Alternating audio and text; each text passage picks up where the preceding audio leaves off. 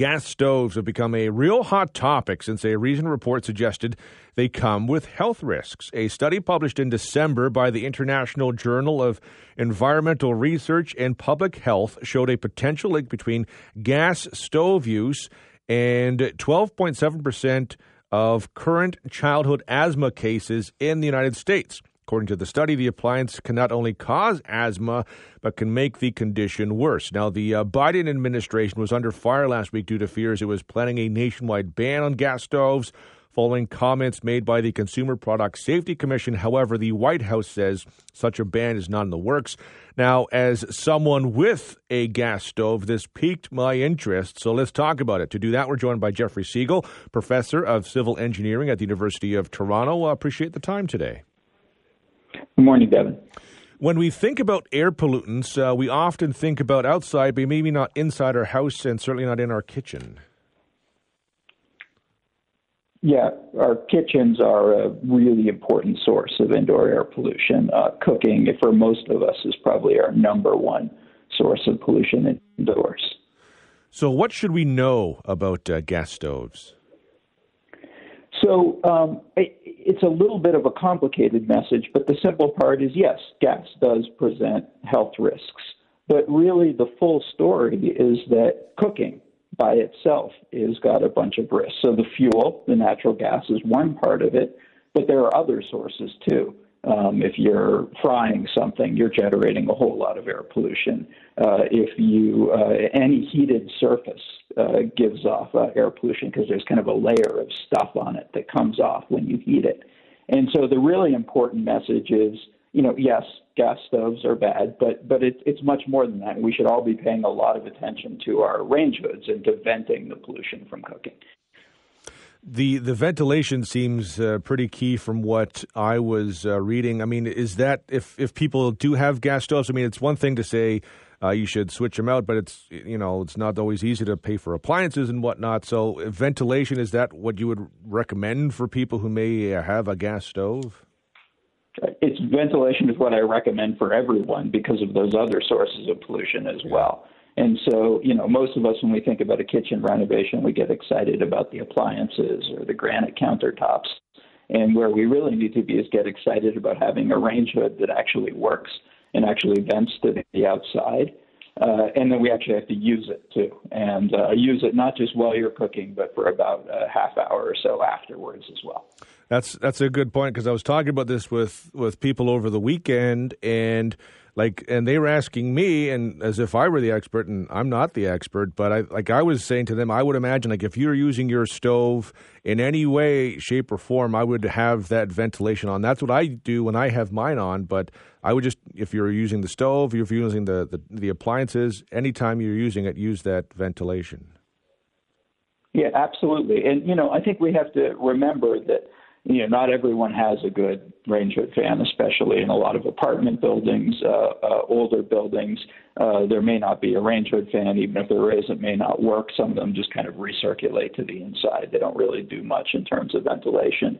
And so I think we really have to think, you know, about things like building code and so on. Uh, but you know, if you don't have a range hood fan, you know, making sure that your kitchen is well ventilated is really important. So if you can open a window, uh, uh, anything you can do to reduce the pollution from cooking. And you know, it's true for gas stoves, but it's true for for for other types of cooking as well. And to that point, I mean, you know, the United States was saying it doesn't plan on banning them.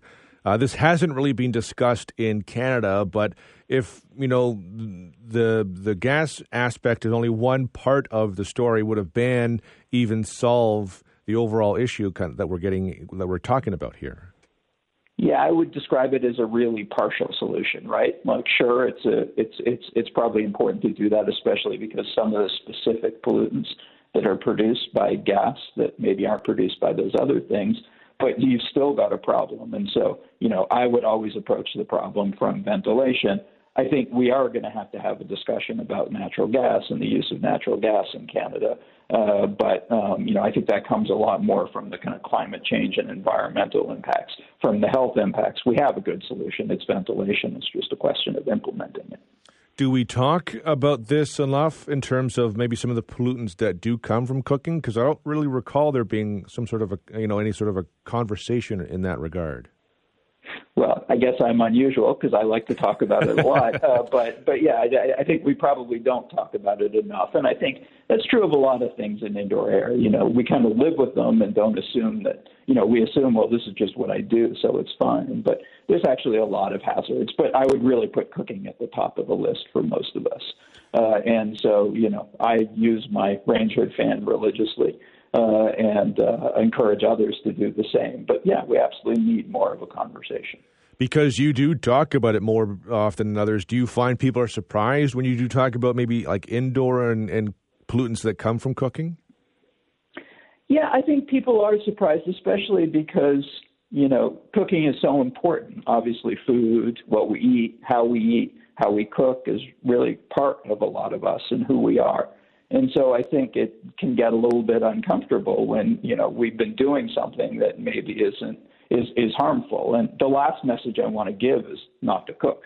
Obviously, cooking is really important, and eating healthy is really important. And and and you know, there's so much to be said for cooking, but I think it's also just you know, it's one of those risks in life that we have to have to balance. And yes, I think that people are very surprised. I mean, I think everyone knows that when you're frying something, you smell it, uh, and you know when you're cooking some foods, you really smell it. Well, that means things are going in the air, and some of those things are harmful. And so, um, you know, I think in general we need more of a discussion of it, and I also think we need more information from our um, you know from our governments and from our health providers. It's not something that that that you know you your doctor would ever say to you, but they probably should for some people. You know, you mentioned uh, uh, kids with asthma uh, as one example, and you know absolutely uh, that becomes very very important uh, to address. And so um, we need I always say we need more of a conversation around indoor air, but I would say this issue is at or near the top of the list. It's an important conversation and a fun one. Uh, Jeffrey, certainly appreciate the time today. Thank you very much. Thanks. Have a great day. That's uh, Jeffrey Siegel, professor of uh, civil engineering at the University of uh, Toronto.